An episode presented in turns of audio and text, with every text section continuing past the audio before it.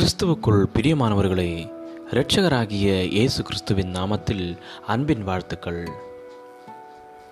காலை தேர்ந்துளிகள் மூலமாய் இன்றைக்கு தேவனுடைய வார்த்தைகளை தியானிக்கும்படியாய் தெரிந்து கொண்ட வேத பகுதி யோவான் எழுதிய சுவிசேஷ புஸ்தகம் எட்டாவது அதிகாரம் நாற்பத்தி நான்காவது வசனம். பிசாசானவன் பொய்யனும் பொய்க்கு பிதாவுமாயிருக்கிறான்.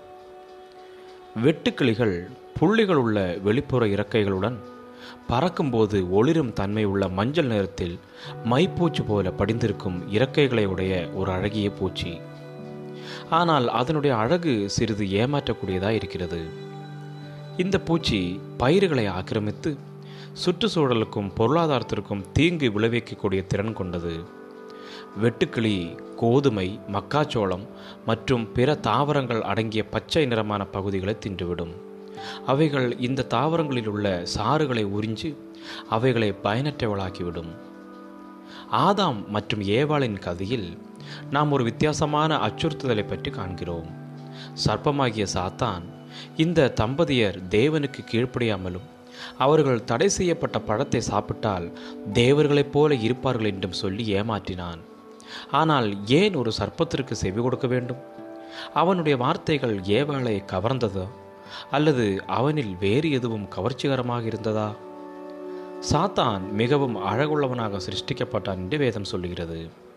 ஆயினும் சாத்தான் தான் ஏவாளை கவர்ந்திழுக்க பயன்படுத்திய அதே சோதனையினால் தானும் விழுந்தான். நான் உன்னதமானவருக்கு ஒப்பாவேன்.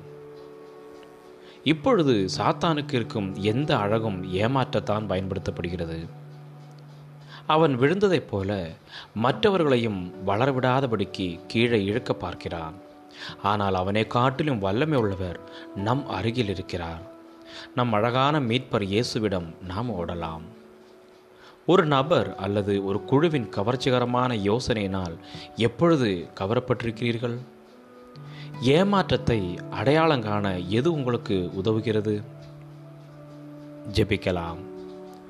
அன்புள்ள பரலோக தகப்பனே சுவிசேஷத்தின் சத்தியங்களால் நான் பார்க்கும் மற்றும் கேட்கும் விஷயங்களை ஆழ்ந்து எண்ணி பார்க்க எனக்கு உதவி செய்யும்.